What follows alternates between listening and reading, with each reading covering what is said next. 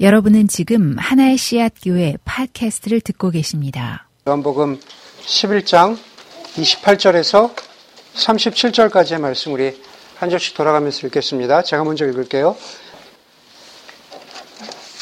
저도 이제 어쩌다 보니까는 이제 조금 있으면은 몇 년 있으면은 미국산 횟수랑 한국산 횟수랑 거의 비슷해지는데, 제가 한국을 떠날 때만 해도 별로 사용하지 않던 말인데 요즘에 너무 이렇게 보편적으로 한국말 가운데 사용하는 말 가운데 뭐가 있냐면은 밀당이라는 게 있는 것 같아요. 밀당.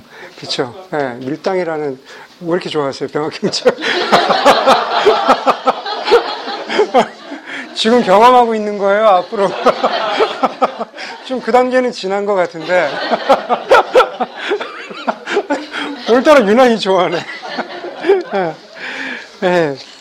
그 요즘처럼 그 밀당이라는 단어를 많이 들어본 적이 그 없는 것 같아요. 마치 그 주로 남녀 관계에서 그 밀고 당겨야만 그게 마치 필수적인 것처럼 여겨지는 세상이 아닌가 하는 그, 그 생각을 합니다.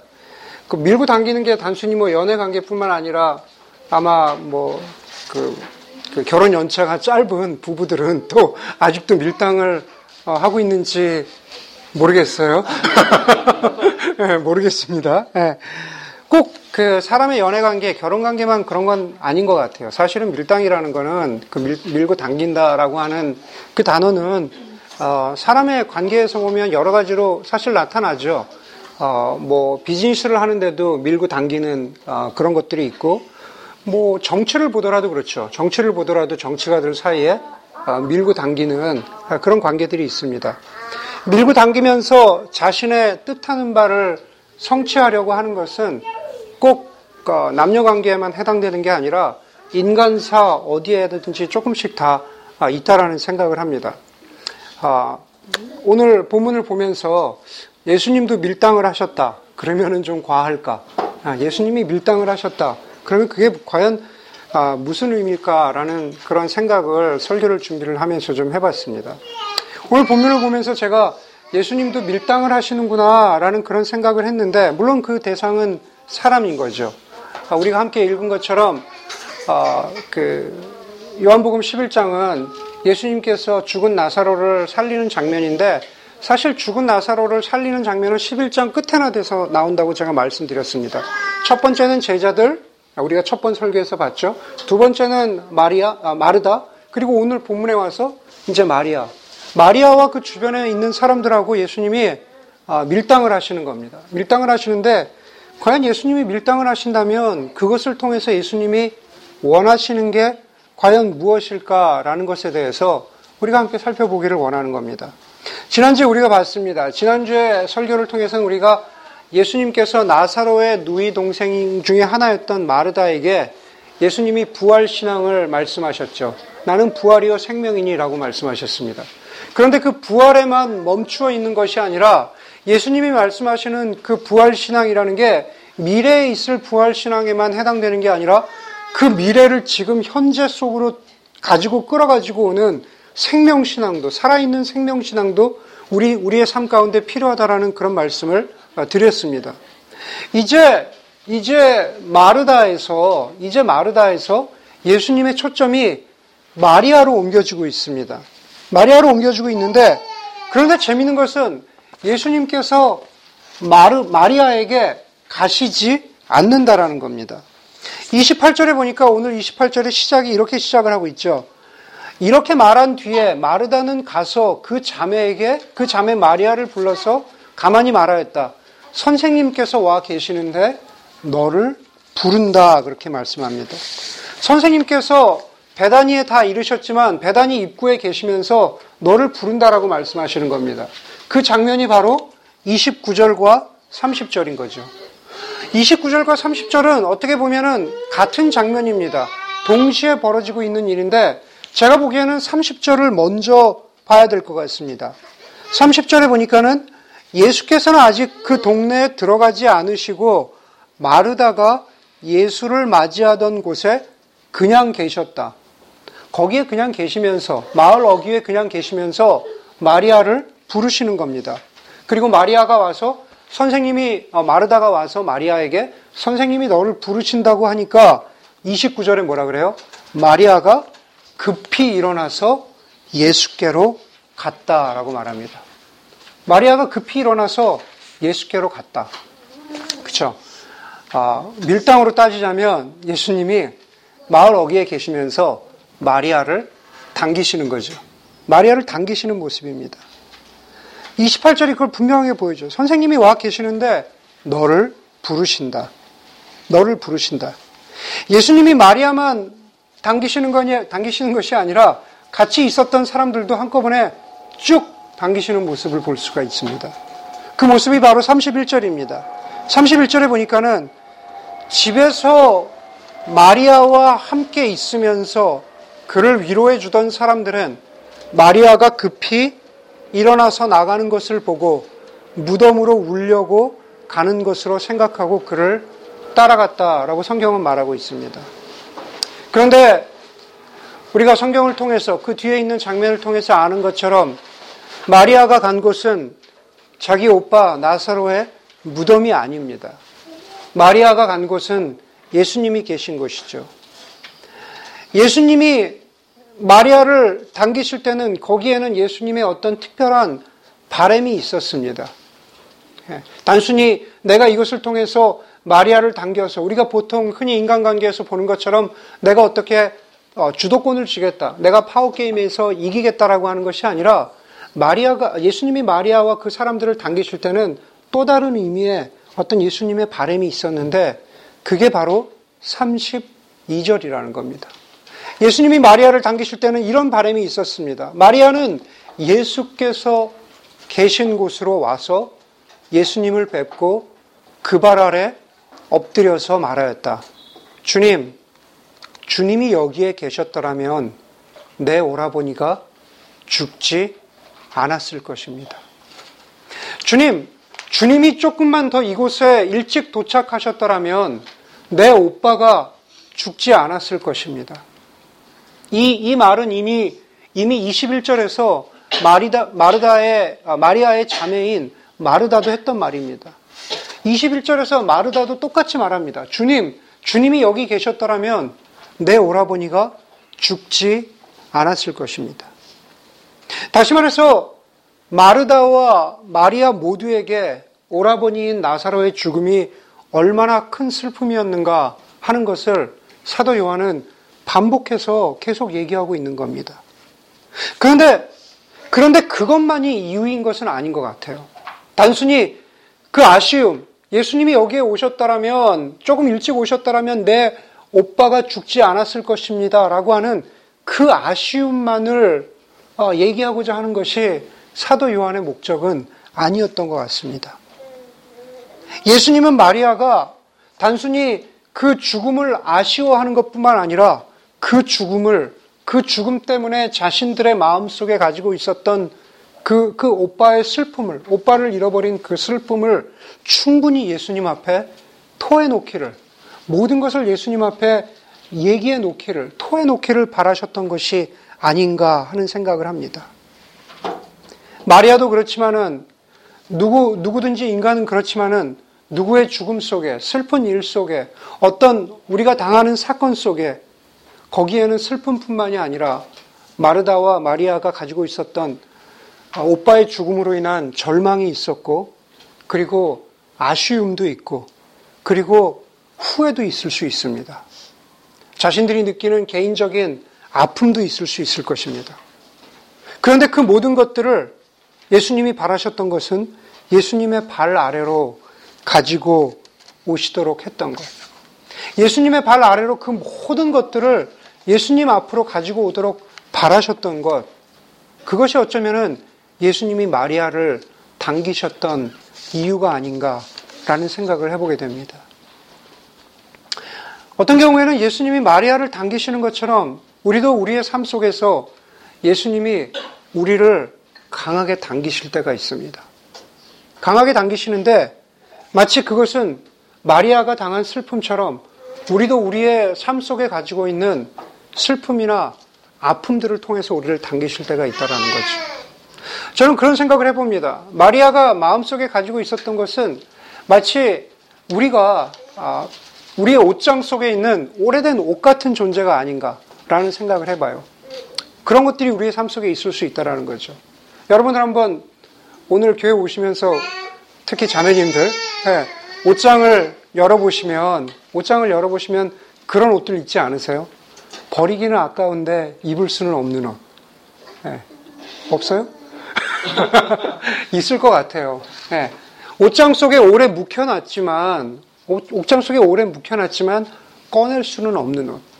우리가 삶을 살아가다 보면은 나이가 먹다 보면은 그런 묵은 옷 같은 것들이 우리의 삶 속에 있죠. 그것이 좌절이든 슬픔이든 절망이든 우리가 그것을 꺼내기에 두려워하는 것. 꺼내서 어떻게 내가 나의 슬픔인데도 불구하고 나의 좌절인데도 불구하고 그것을 내가 입기에는 좀, 좀 두려운 그런, 그런 무엇들이 있다라는 겁니다. 또 어떤 경우에는 우리는 지금 막 칼에 베인 상처처럼 얼마 되지 않은 우리의 삶 가운데 상처들이나 아픔들이 있습니다. 물론 그것들이 내면의 것들이죠. 속사람의 것들입니다. 관계 때문에 생긴 것들 혹은 내 자존심에 상처가 난 것들 그것이 어떤, 어떤 이유로 생겼든지 간에 바로 그런, 그런 아픔들과 슬픔들과 그 안에 있는 모든, 모든, 모든 감정들을 예수님께서 당신 앞으로 가지고 오라고 우리를, 마리아를 당기시는 것처럼 우리를 당기실 때가 있다라는 겁니다. 영성가인 리처드 로어는 이런 얘기를 했습니다. 고통을 전환시키는 법을 배우지 못하면 고통은 전이 된다라고 했습니다. 고통을 전환시키는 법을 배우지 못하면 고통은 전이 된다라고 했습니다. 아마 저는 이 문장 속에 예수님이 마리, 마리아를 당기시는 그런, 그런 여러 가지가 녹아져 있다라고 생각을 합니다. 다시 말해서 우리는 예수님 앞에서 고통을 전환시키는 법을 배워야 한다라는 겁니다. 슬픔을 트랜스퍼하는 그러한, 그러한 법을 배워야 한다라는 겁니다. 그것은 무슨 공식처럼 이렇게 했더니 이렇게 되었다라는 그런 공식이나 법을 말씀드리는 것은 아닙니다. 우리가 이미, 우리가 이미 삶을 통해서 알고 있는 것처럼 슬픔을 전환한다라는 것, 아픔을 전환한다라는 것이 그것이 완전히 내 삶에 가지고 있었던 아픔이나 상처들이 완전히 없어지고 그리고 완전히 사라지는 것은 아니라는 것을 우리는 잘 알고 있습니다. 그럼 도대체 슬픔이나 아픔이 전환된다라는 게 무엇일까? 다시 말해서 그것은 간단히 말씀드리자면은 슬픔이나 아픔이 그대로 있지만 그것과 함께 살아가는 법을 배운다라는 뜻입니다. 슬픔이나 아픔과 함께 살아가는 법을 배우는 것이 슬픔과 아픔을 전환하는 법입니다. 그런데 그것을, 그 고통을 전환시키지 못하면 그 고통은 전이 됩니다. 다른 것으로 전이 됩니다. 마치 암세포가 전이 되는 것처럼 고통은 전이 된다라는 거죠. 우리가 고통을 제대로 다스리지 못하면 우리의 고통은 전이 되어서 엉뚱한 곳에서 다른 모양, 다른 아픔으로 터져나오게 됩니다.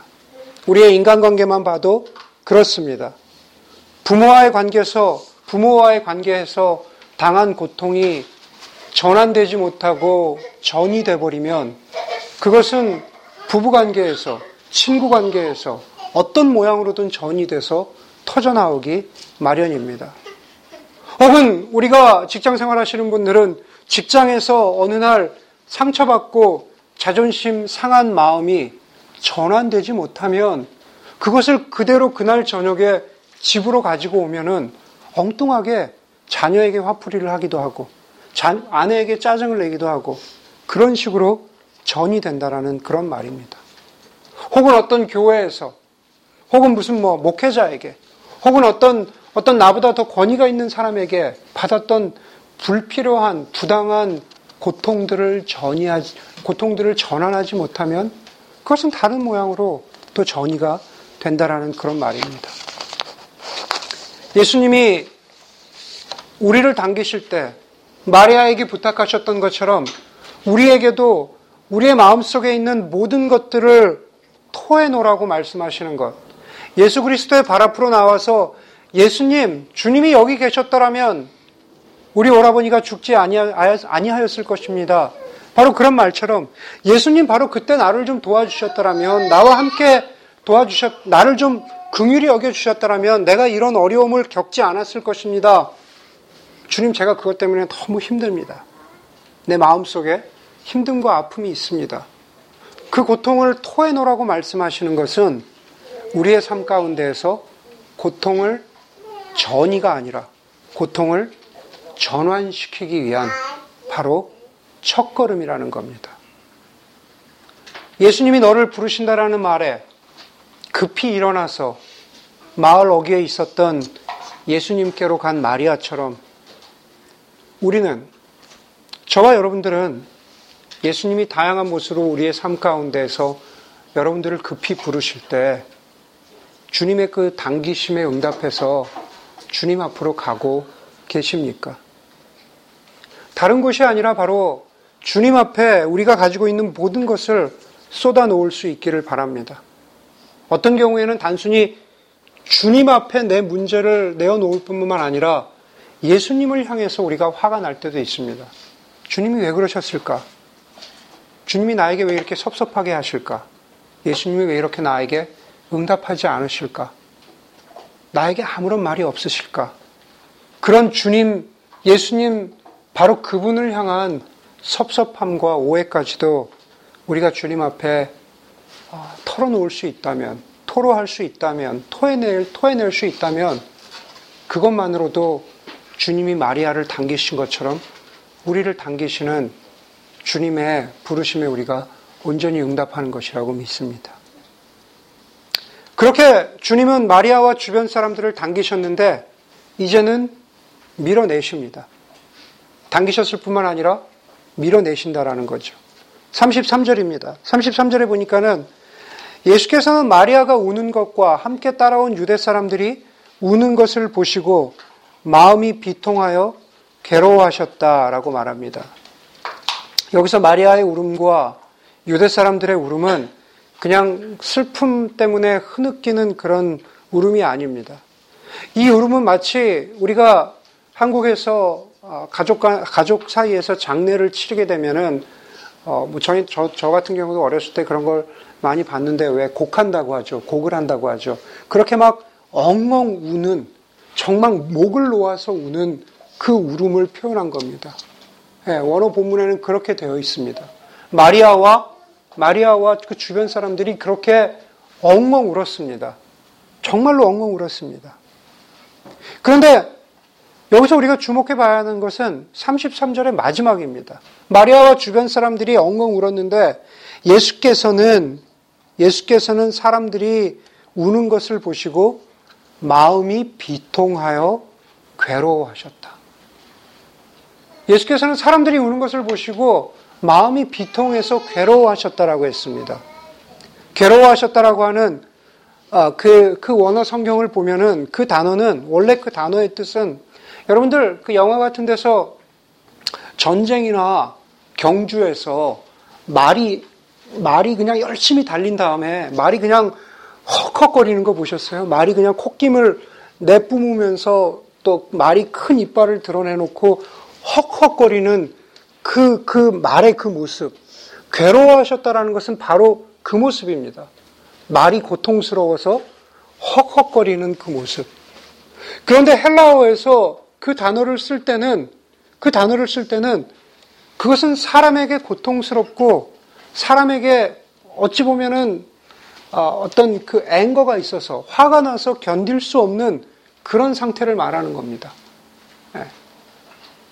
그러니까 여러분 여기서, 여기서 예수님이 비통하고 괴로워하셨다라는 것은 다시 말해서 마리아와 사람들이 우는 것을 보시면서 함께 불쌍하고 안타까워서 우셨다라는, 마음이 괴로우셨다는 말이 아니에요.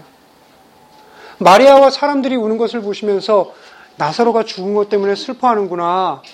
나도, 나도 너희가 괴로워하는 것을 보니 나도 슬프다.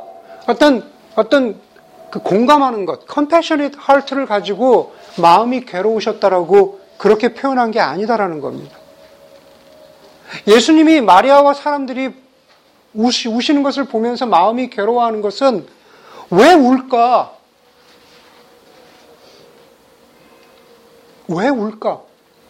지금 울어서는, 그렇게 울어, 울어서 되는 상황이 아닌데 왜 울까라고 하면서 그런 예수님의 마음 속에 있는 어떤 안타까움, 어떤 안타까움을 넘어서서 그 우는 것 자체가, 우는 것 자체가 예수님의, 예수님으로 하여금 어떤 일종의, 일종의 화를 불러일으켰다라는 뜻입니다.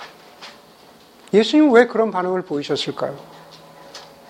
그것은 바로 마리아와 사람들이 죽음을 앞에 두고 통곡했기 때문에 그렇습니다. 부활이요 생명이신 영원한 생명의 근원이 되시는 예수님을 바로 눈앞에 두고도 죽음이라고 하는 현실에 짓눌려서 그것 때문에 슬퍼하고 그것 때문에 울고 있는 바로 그들의 모습에 예수님은 거꾸로, 반대로 울어서는 안 돼. 너희가 지금 울 때가 아니야. 울지 않아도 돼. 하는 그 예수님의 안타까운 마음이 괴통, 마음이 비통하고 괴로워하셨다라는 그런 모습으로 표현이 됐다라는 겁니다. 그래서 삼십오 절에 예수님의 눈물도 삼십삼 절과 같이 읽어야 합니다. 삼십오 절에 예수님이 눈물을 흘리셨다라는 것은 나사로가, 죽은 나사로가 불쌍해서 우신 것도 아니고 마리아와 사람들이 불쌍해서 우시는 것도 아닙니다. 죽은 나사로 때문에 슬퍼하는, 슬퍼하면서 예수님이 우셔야 될 이유가 없다라는 겁니다. 왜요? 예수님 자신만 봐도 예수님은 이제 곧 얼마 지나지 않아서 죽은 나사로의 무덤에 가서 나사로를 살리실 것인데 여기서 우셔야 할 이유가 없다라는 겁니다. 오히려 삼십삼 절에 있는 마음이 비통하고 괴로워서 사람들이 죽음에 짓눌려서 생명 되신 예수님을 바라보지 못하는 바로 그 안타까움에 흘리시는 눈물이라는 겁니다. 그러면서 삼십사 절에서 예수님이 사람들에게 물어보십니다. 그를 어디에 두었느냐? 죽은 나사로는 당연히 무덤에 있죠. 그런데 예수님이 당연히 그걸 아시면서도 물어보십니다. 그를 어디에 두었느냐? 다시 말해서 마리아와 그 사람들로 하여금 이 모든 슬픔과 고통의 근원이 어디에 있느냐를 물어보시는 겁니다. 그를 어디에 두었느냐? 똑같은 질문을 주님께서 저와 여러분들에게도 하실 때가 있습니다. 그를 어디에 두었느냐? 다시 말해서 우리의 삶 속에 있는 여러 가지 슬픔이나 고통이나 어그러진 삶의 모습들이나 관계들이나 이 모든 근원이 도대체 어디에 있냐고 주님께서 물어보십니다. 그랬더니 사람들이 삼십사 절 뒷부분에서 대답합니다. 주님, 와 보십시오. 무덤으로 와 보라는 말입니다. 주님, 와 보십시오. 죽은 나사로가 거기에 있기 때문입니다. 저는 이 장면이 주님의 밀어내심이라고 봅니다. 주님이, 주님이 마리아와 사람들을 지금 이 장면에서 밀어내고 계십니다. 마치 여기서 사람들은 주님 이리로 와보세요. 제가 나사로가 죽어있는 무덤으로 데려갈 테니까 주님 그 무덤이 어딘지 모르시죠? 저를 따라오세요라고 마치 그 사람들이 주님을 끌고 가는 것처럼 보이지만 그러나 사실은 이거는 주님의 밀어내심이죠. 사람들에게 주님이 그가 어디, 어디에 있느냐라고 물어보심으로써 주님이 슬픔과 고통을 다루시는 그러한 방식입니다. 우리로 하여금 내 문제의 근원이 어디에 있을까? 내 아픔의 근원이 어디에 있을까? 스스로 생각해보고 스스로 깨닫도록 주님이 우리를 그렇게 밀고 계시는 장면이라는 거죠. 앤 라모트는 마음 가는 대로 산다는 것이라는 책에서 슬픔에 대해서 이런 얘기를 하고 있습니다. 슬픔을 두려워만 하다가는 평생 메마르고 고립된 삶에서 벗어날 수가 없다. 오직 슬퍼하는 것만이 슬픔을 치유할 수 있다. 슬픔을 정면으로 겪어내지 않고서는 시간이 아무리 흐른들 치유되지 않는다 그랬습니다. 오직 슬퍼하는 것이 슬픔을 치유할 수 있고 슬픔을 정면으로 겪어내지 않고서는 시간이 아무리 흘러도 치유되지 않는다 그랬습니다. 슬퍼하는 것만으로 슬픔을 치유한다라는 그 첫 번째가 바로 우리 그리스도인들에게는 예수님 앞에서 그 모든 것을 토해내는 거죠. 그런데 그것으로는 부족합니다. 우리는 슬픔의 근원을 똑바로 쳐다볼 수 있어야 됩니다. 그를 어디에 두었느냐고 하시면서 우리의 아픔과 슬픔의 근원을 깨닫게 하시는 예수님은 우리를 소망이 있는 슬픔의 자리로 밀어내십니다. 다음 주에 나누겠지만은 이제 마리아와 사람들이 예수님을 무덤으로 끌고 가십시오, 와 보라고 하는 그 나사로의 무덤의 자리는 슬픔의 자리죠. 그 무덤은 슬픔의 자리입니다. 우리는 그 슬픔을 직면해야 됩니다. 그런데 거기서 끝나는 것이 아니라 그 슬픔의 자리는 그냥 슬픔의 자리가 아니라 앞에 수식어가 하나 더 붙습니다. 그것은 바로 소망의 슬픔의 자리입니다. 그것을 극복하려면 그 자리로 가야 된다라는 겁니다. 우리는 외면하고 싶지만 그럴 수가 없다라는 겁니다. 그리스도인의 시각에서 세상에는 두 가지 종류의 슬픔이 있습니다. 간단합니다. 소망이 없는 슬픔이 있고 소망이, 희망이 있는 슬픔이 있습니다. 그런데 중요한 건 뭐냐면 심지어 소망이 있는 슬픔이라고 하더라도 슬프기는 마찬가지라는 겁니다. 소망이 있어도 슬픈 건 슬픈 겁니다. 그런데 거기에는 소망이 있습니다. 그 소망을 발견하기 위해서는 예수님이 밀어내실 때 우리는 밀려서 그 슬픔의 문제의 근원을 직면하는, 정면으로 바라볼 수 있는 그 자리로 나아가야 합니다. 성경에서 이야기하는 것처럼 예수님은 바로 그 슬픔의 자리에서 눈물이 기쁨이 되게 하시고 한숨이 찬양이 되게 하신다고 그렇게 말씀하셨습니다.